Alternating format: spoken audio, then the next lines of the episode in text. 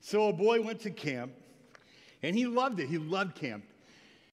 He loved the chapel times. He loved the singing. He loved the boy girl stuff. He loved the food. He loved the recreation. At nighttime, when chapel time came and he heard the messages, his heart was really moved. It stirred something deep within him. And of course, on Friday night, there was that long walk to the bonfire. They did it every year.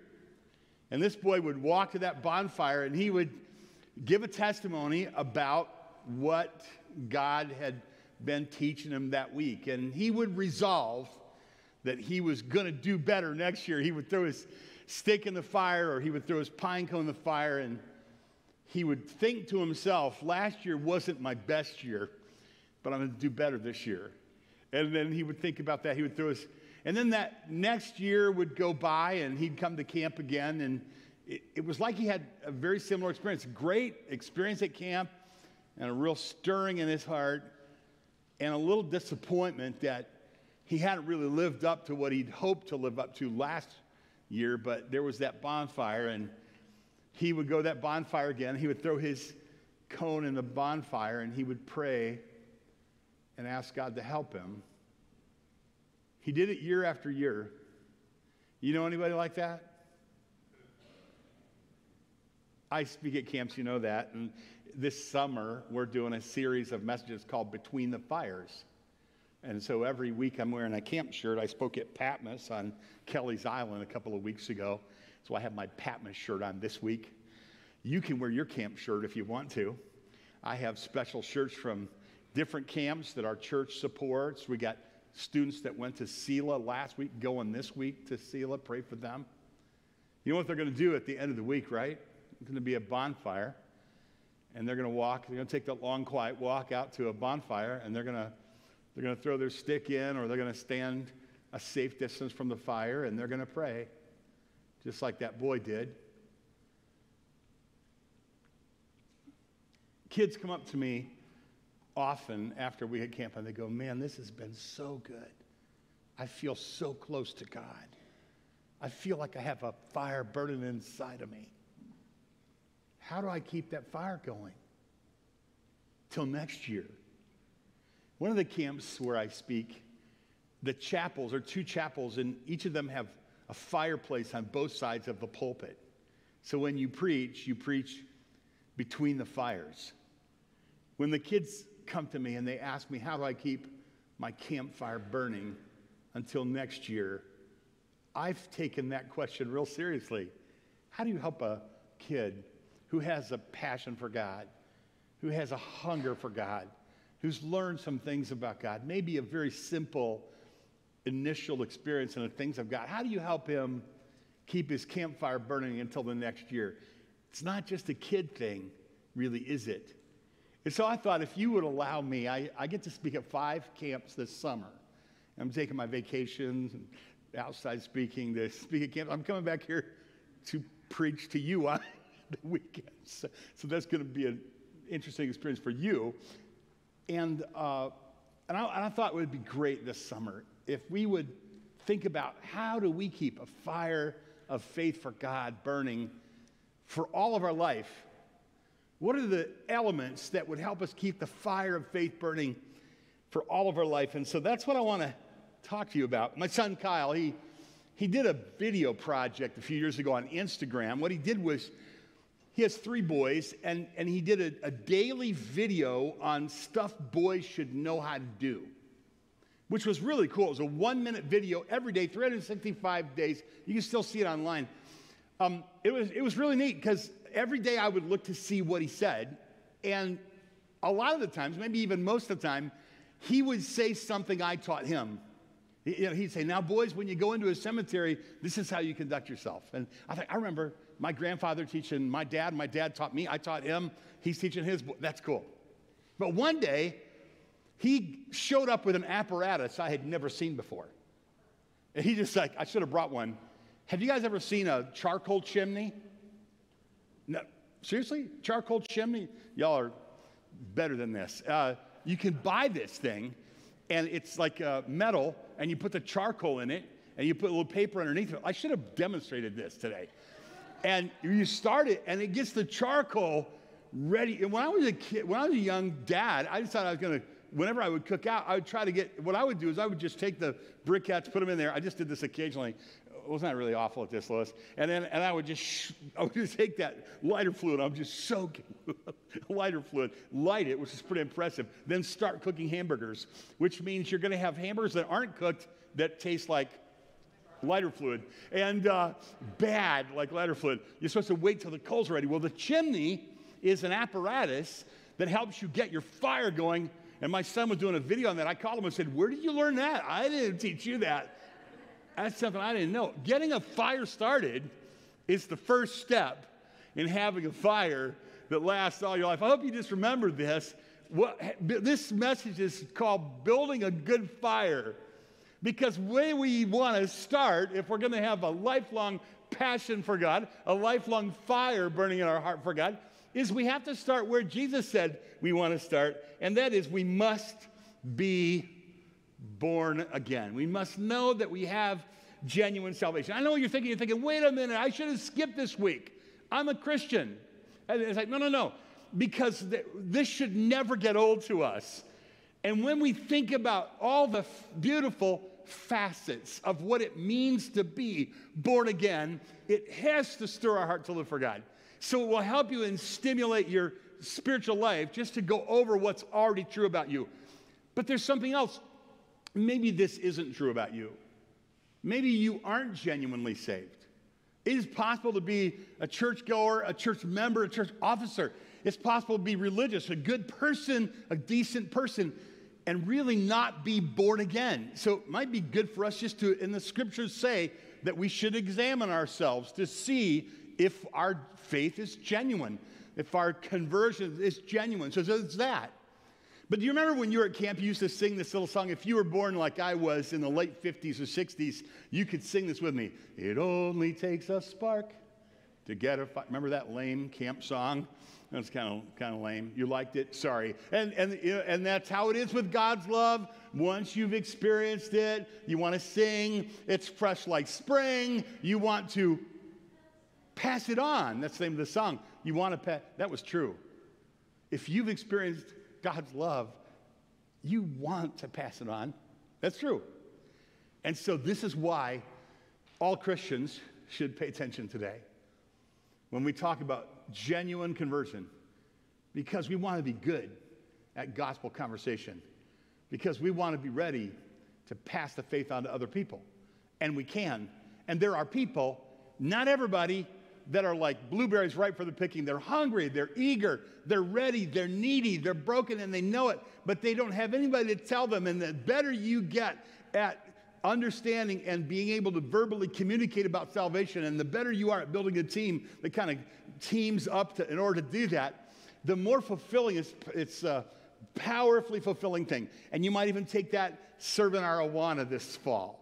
You might decide as we get our, our uh, Sunday school going back in the fall, you might decide that you're going to invest in the lives of some little ones in making the gospel plain to them. What a wonderful opportunity that would be. There might be some little kid in your neighborhood, some older person in your neighborhood. They don't they don't have the gospel. They don't know the gospel. And you want to be good. So this is this is why we want to be really good at this. We want to be able to build this, this fire of faith. So so John chapter 3, Jesus is talking to a religious leader. You know the story. His name is Nicodemus. He is a Pharisee. So he's a highly trained, very devoted, very committed, very religious, very sincere. He's coming to Jesus by night. And he says, I've, you know, he's observed Jesus and he knows there's got to be something about him that's supernatural. He's got something going on. You must come from God, you know, he says. And you'll notice that what it says here in John chapter 3, as Pete read to us, this was, man was a Pharisee named Nicodemus, a ruler of the Jews. He comes to Jesus by night. You know the story. He says, Rabbi, we know you are a teacher come from God, for no one can do the things that you do unless God is with him. So he is a Pharisee, a religious Jewish leader who recognizes that Jesus came from God. He sees the supernatural nature of what Jesus does. And he says, Jesus said to him, Truly, truly, I say to you, unless one is born again, he cannot see the kingdom of God. What Jesus says to this religious leader is that there's a thing that is essential here to, to go to heaven, to, to avoid going to hell. No one goes to heaven who isn't born again. If you are not born again, you will not go to heaven. If you are not born again, you will go to hell. That's what the Bible teaches. That's what Jesus said. He said it over and over again. This born again thing isn't for a few, it's you must be born again. But if I could take this liberty, can, can I say it this way? What, this way? When you look at this, it says you, you must be born again. It's imperative, but it would be legitimate for us to also read this in this sense. You, you can be born. If Jesus is saying you must be born again, he's saying you can be born again. In other words, Jesus is telling Nicodemus, and Jesus is telling us, you can have spiritual life that is supernatural, not just observing the supernatural nature of Jesus, but experiencing it yourself. You can, if you want points, this is point one. You can be born again. You can be converted. You can be saved. You can have Christ in you. You must be born again. Now, look at chapter 3 and, and verse 3. Jesus says, Unless one is born again, he cannot see the kingdom of heaven. Look at verse 18. Whoever believes in him is not condemned. Whoever does not believe is condemned already because he has not believed in the name of the only Son of God. Look in verse 36 of the same chapter. Whoever believes in the Son has eternal life. Whoever does not obey the Son shall not see life, but the wrath of God abides on him. Do you see where I got that idea? He says, if you, you will not see the kingdom of God unless you're born again, but the wrath of God abides on you and you're condemned. Nobody gets to heaven unless they're born again. Sometimes we call it saved. That's out of the many scriptures, but in particular in the book of Romans. Sometimes we'll call it converted. Jesus called it born again. And this is a beautiful picture of life. Often, when we talk about salvation, maybe when we talk to children, we use an appropriate scriptural uh, phrase. We say, Ask Jesus in your heart. The Bible says five times that Jesus is in you. It's frequently talked about the Holy Spirit living in you. So that's not wrong to say that, but it's five times in the Bible. 167 times, however, I'm sorry, 165 times, however, the Bible says not Jesus in you, but it says you, if you're born again, are in him. 160, this is the way the Bible talks about salvation more than any other in the New Testament, in the epistles in particular. The Bible talks about this more than any other thing. It says, We are in Christ.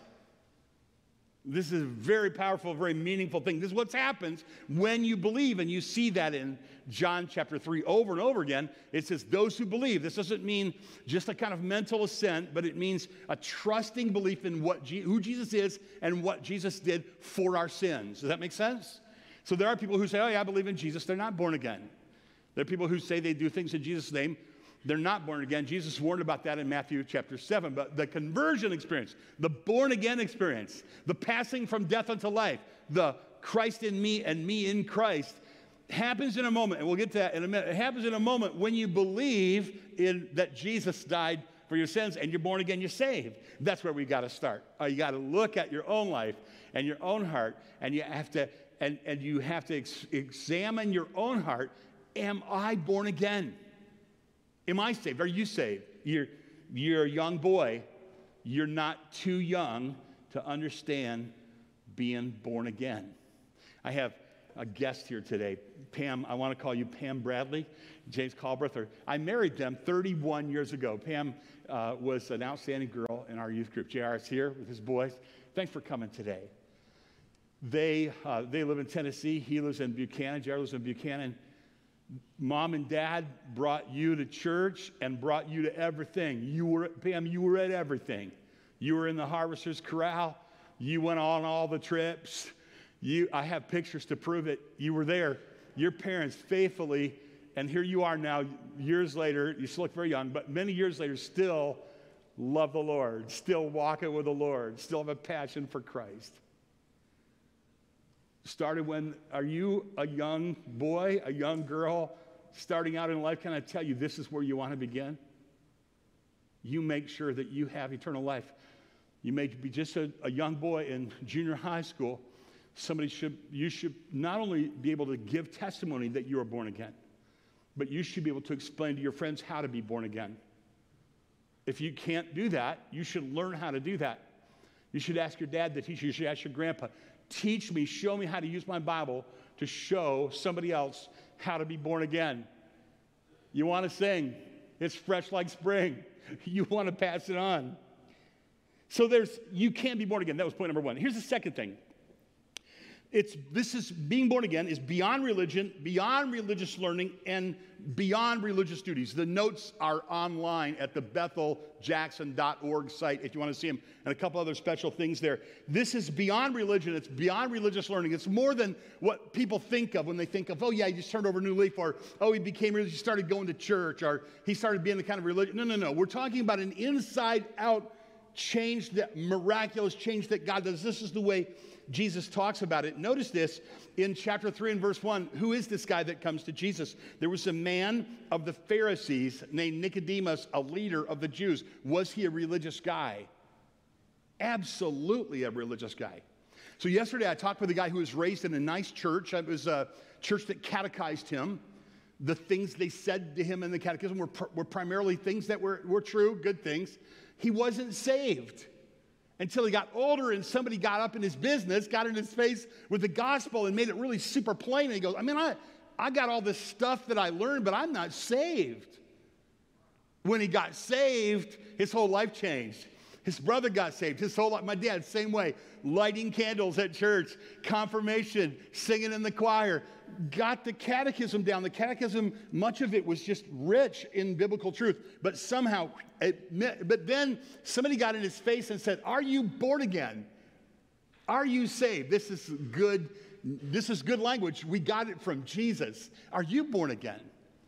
Are the people that you love born again? Are your neighbors born again? Are your kids and grandkids born again? Are they saved? This is better than religion. This is beyond religion. It's beyond religious learning. It's beyond religious duties. Or Jesus says to Nicodemus, You need to be born again, even though he's already a religious leader. Third thing, you must go beyond recognizing the supernatural nature of Jesus. It's beyond saying, Oh, Jesus is wonderful, or he's a great teacher, or he's maybe, or maybe he's God. It's beyond that. It's actually experiencing the supernatural nature of Jesus yourself. Verse 2 This man came to Jesus by night, said to him, Rabbi, we know you're a teacher come from God. No one can do these signs unless God is with him. Jesus is essentially saying to him, Well, that's not enough, Nicodemus. He abruptly says, Good for you. You need to be born again. It's essentially what Jesus is saying. You need to be, are you born? Jesus knew, he cuts out the chase. He knew he wasn't. This is, uh, can I say this? Uh, not all of us here have a Baptist background. I, I, I, have a Baptist, and my mom was saved in a Bible church, and my dad and got grown in a Baptist church, so that's kind of like me. Every group of faithful Christian denominations has its own strength. One thing I'm super grateful for about Baptist people is they're just so plain spoken about being saved. So this is a thing, you know, that I think is a wonderful thing that we should retain. Let's be really plain about how to be saved. Let's show that plainly to people so that they don't get confused in a, in a, in a, in a kind of a mess of religious stuff. And let's also learn from other denominations of people what we can learn from them because we can. But let's remember, let's keep this. This is one thing we should keep. Jesus didn't say, Nicodemus, you need to be more religious. Nicodemus was already a religious leader. He didn't say, Nicodemus, you just need more zeal. I imagine that Nicodemus was zealous. He didn't say, Nicodemus, you need to be more committed, just a little more commitment from you. Nicodemus was really committed. He didn't say, Nicodemus, you need to be more diligent, go back, try harder, work harder at it. That's not what he said. He said, you need to be a new man. You need to be new. You said you need to be born again. Here's a shocker. Even though it's incredibly important, Jesus didn't say you need to go confess your sins. And nobody understands the new birth unless they understand their need for a Savior because they understand that their sins have condemned them. But that's not what he said to Nicodemus. He said, You need to be born again. And the emphasis in John's gospel is you need to believe in this powerful sense of converting belief. You need to be born again. That's interesting, isn't it? Not just recognize the supernatural nature of Jesus, but experience it. Therefore, if anyone is in Christ, the Bible says, Paul said it in 2 Corinthians 5 17. If anyone is in Christ, there's that phrase again. He's a new creation. The oldest passed away. Behold, everything has become new. That should be a really hopeful thing for us to hear. When you're in Christ, everything's new. Spiritually, number four, it's God's work in you. It's not your work for God. It's not the strength of your faith. It's not the strength of your belief. It's not the quality of your belief. It is the one that you believe in. It is the work of God. Being born again is the work of God. Starting the fire, it's the work of God. In a mystery that people who have studied the Bible very deeply don't fully, are unable to fully understand or even agree on, there is in the scriptures much that the scriptures have to say about God's initiative in our salvation. It certainly is true. Nobody should ever say, Oh, I, I got saved without God's help. That doesn't work like that. We're born again by the Holy Spirit through the Word of God. A, uh, there's, a, there's, a, there's an essential calling that we have. There's so much to be said about that.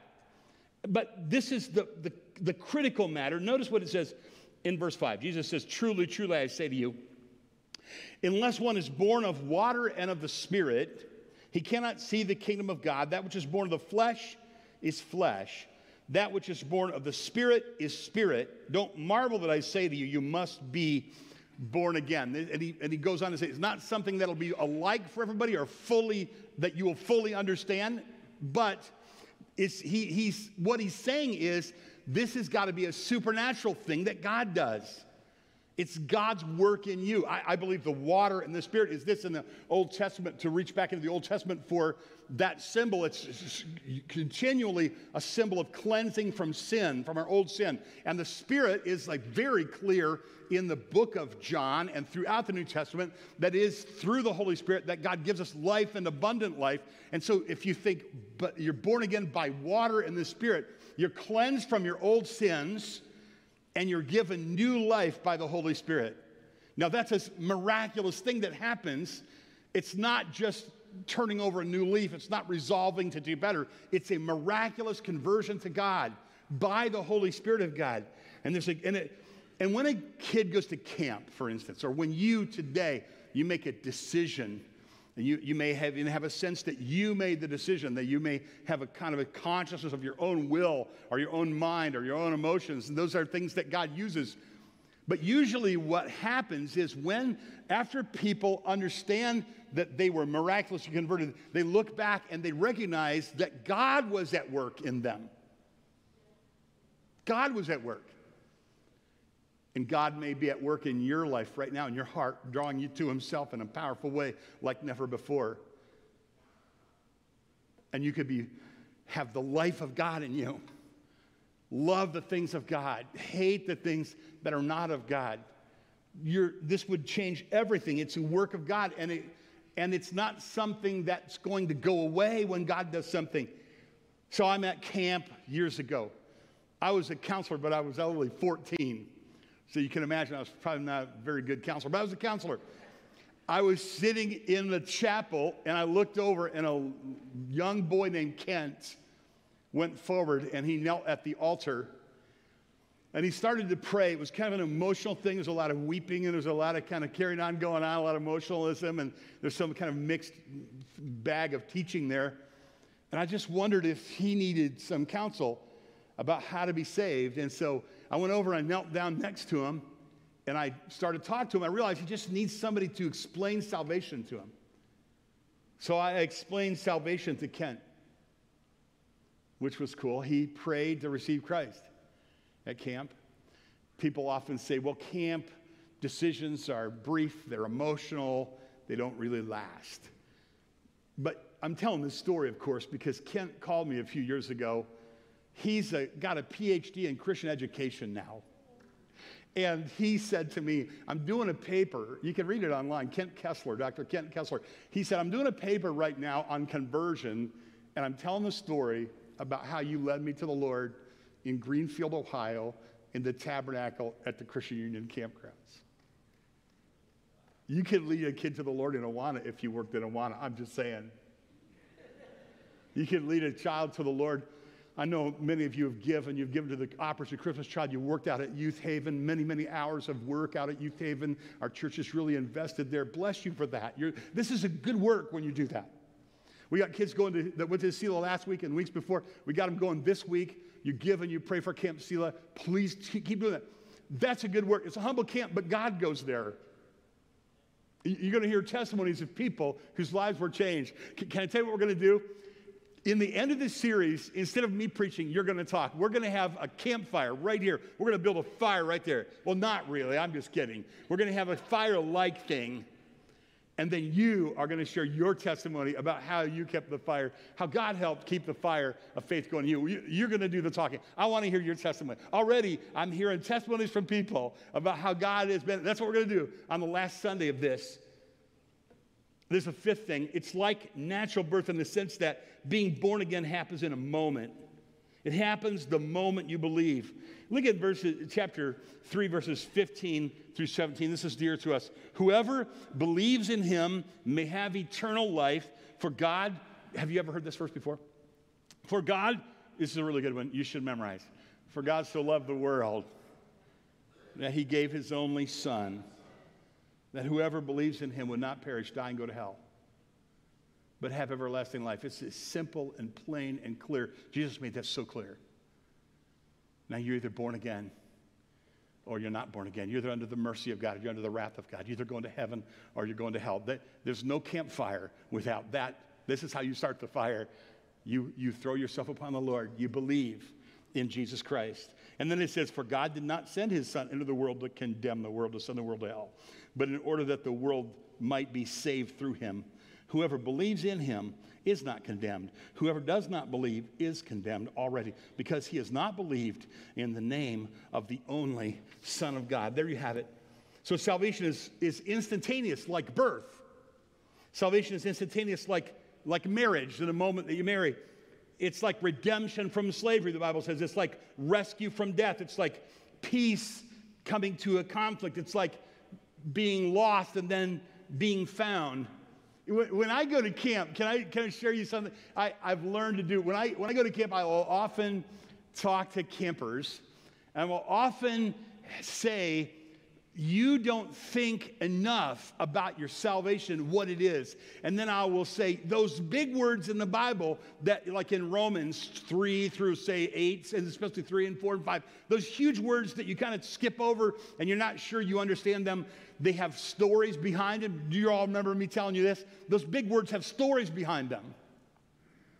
And a story has characters, and it has plot, and it has tension, and it has a setting and it has resolution. And when we think about these big words in the Bible, and let me, let me go over this. I'll often say there's, this, there's a setting of the courtroom, and the courtroom we're guilty before God. But when we believe that Jesus died for us, we're justified before God. So we're not guilty before God. There's the setting of the marketplace where you can buy and you can sell. You can buy and sell things, you can buy and sell people. Imagine that you're being sold in the marketplace. When you believe that Jesus died and rose again, died for your sins, then, like you were a slave in the marketplace, Jesus pays the ransom price for you and you're redeemed and you're set free. That's what happens when you're saved. There was the pagan temple where always people were trying to appease angry gods, and there was no way to appease angry gods. People who don't believe the Bible, who, who many of them who hate God, will tell you enough about the Bible to condemn you, but they'll never tell you the good news about Jesus Christ. When comedians mock the Bible, when they mock the things of God. They never tell the good news. They, they distort the Bible, only tell part of the story. But we know that Jesus, when he died, when we believe that Jesus died on the cross, he absorbed the wrath of God on our behalf. That's called propitiation. So there's justification, redemption, and propitiation. Then there's the counting house where, you know, the, the, the accounts are, are counted up and there's this word imputation. God's righteousness, when we believe that Jesus died and rose again for our sins, God's righteousness, the righteousness of Christ, is imputed. It's placed on our account. His our sin is placed on his account. That's imputation. These are wonderful things. That's in Romans in chapter 4. In Romans chapter 5, it says we need to be reconciled to God. The story behind that is a battlefield. We're at war with God. Imagine if you have an enemy and your enemy is, in, is God, you're in the worst shape that you could ever possibly be in. But what if God is your friend?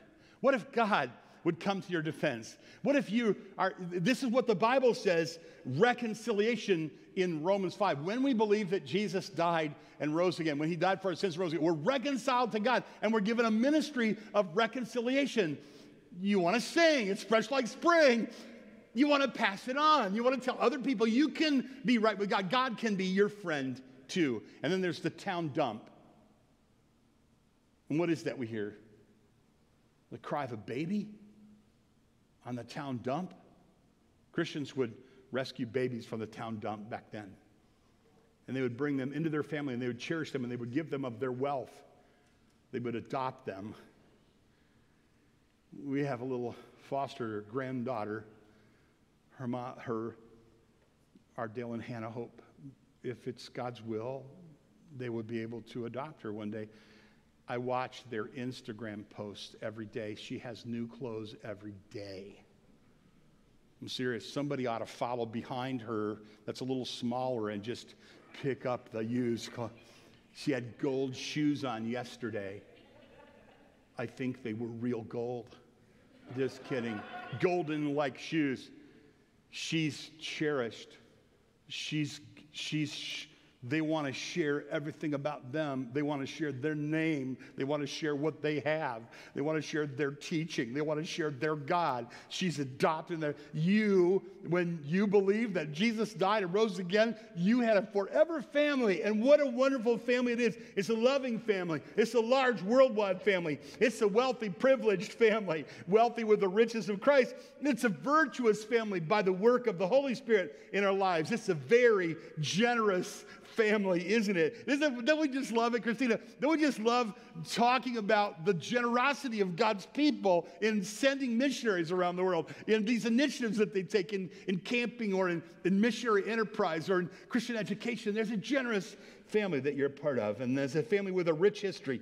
And it's a forever family that will ever never end. And that is why the first and most important step leading to a lifelong fire is you got to make sure your salvation is genuine, that you are born again. And if you will, if you are born again, the scriptures teach you will persevere. Listen, John 10, my sheep hear my voice. I know them. They follow me. I give them eternal life. They will never perish. No one will ever take them out of my hand. My Father, who has given them to me, is greater than all. No one is able to snatch them out of the Father's hand. There's a security in it. Listen to Philippians 1 6. Once you're born again, genuinely saved, I'm sure that he who began a good work in you, Paul said to the Philippians, he who began a good work in you will bring it to completion to the day of Jesus Christ. And then this in Jude 24 is a benediction to him who is able to keep you from stumbling, present you blameless before the presence of his glory with great joy to the only God our Savior, through Jesus Christ our Lord. Be glory and majesty, dominion and authority before all time and forever. He is able to keep you from stumbling. This is not something you have to work up. This is not something you do. This is something God does in you. So you read and you study and you meditate on what God did and what God said. And He's promised to give you assurance. Being born again is one thing, having the assurance that you're born again may happen immediately or it may happen thereafter. The assurance of your salvation is also something that God will do. Listen, the Bible says that we're to examine ourselves. Second Corinthians 15 says, Examine yourselves to see if you are in the faith. Test yourself don't you realize this about yourselves that, that Jesus Christ is in you, unless indeed you fail to meet the test? So you want to test to see if you have genuine salvation. Again, Peter said it this way in a rich passage in 2 Peter.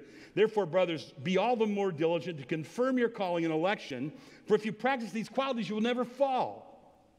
For in this way, the, there will be richly provided for you an entrance into the eternal kingdom of our Lord and Savior, Jesus Christ. Keep reading the context of that, it's amazing. And what the Bible says is this it says primarily, you know, your mom isn't the one who gives you the assurance of your salvation, even though moms are wonderful to help us. And you don't have the assurance of your salvation just because you remember some experience you had. And you really don't even get the, the, the, the assurance of salvation because you read 1 John and, and examined your life to see if your life was like that, even though that's a really good thing to do. The assurance of salvation is also a special gift from God, the Holy Spirit. That's why it says in Romans 8 16, the Spirit Himself will bear witness with our spirit that we are the children of God. So, step number one is build that fire of faith and be sure that you're born again. You probably wonder, I'm sure you do, what happened to that boy? I happen to know. That boy that went to camp every year and confessed the same sins over and over again. That boy that was always distracted by girls and really seemed frivolous. That boy that, like, he never stopped talking. How could he possibly think he talks so much? Yeah, you guessed it. That was me. I'm here to tell you that God heard my prayers. I know He did. I didn't realize it right away. I didn't even know it from year to year. I had to look back over my life and go, God really did hear the prayers of that boy. He really did hear the prayers of that boy. But there's a story behind that. Eh, as a matter of fact, I brought, I brought you a picture because 70 years ago, there was a camp.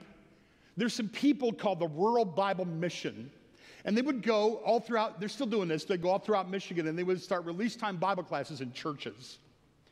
And they found these two girls, Sue and, and Jane, and they were just new converts. They'd gone to a vacation Bible school at Bertrand Bible Church and they'd gotten saved. And they memorized some verses and they went to the release time Bible classes. And so they picked them up on a bus and they took them up to Gull Lake to the Christian youth training camp of the Rural Bible Mission. My mother is in this picture. My Aunt Sue is in this picture. My, my mom and my Aunt Sue, if they were here today to tell you, and they will share their testimonies on our last day, they would tell you it wasn't something they did, but that God heard the prayers of those little girls, and He worked powerfully in their hearts and he stirred up a desire in their hearts to follow God and to serve God and to love God. And now, today, 70 years later, those two ladies have the fire of the faith burning in their hearts, every bit as strong or stronger than when they were little girls riding that bus up there to Gull Lake. And you can too. I love thinking about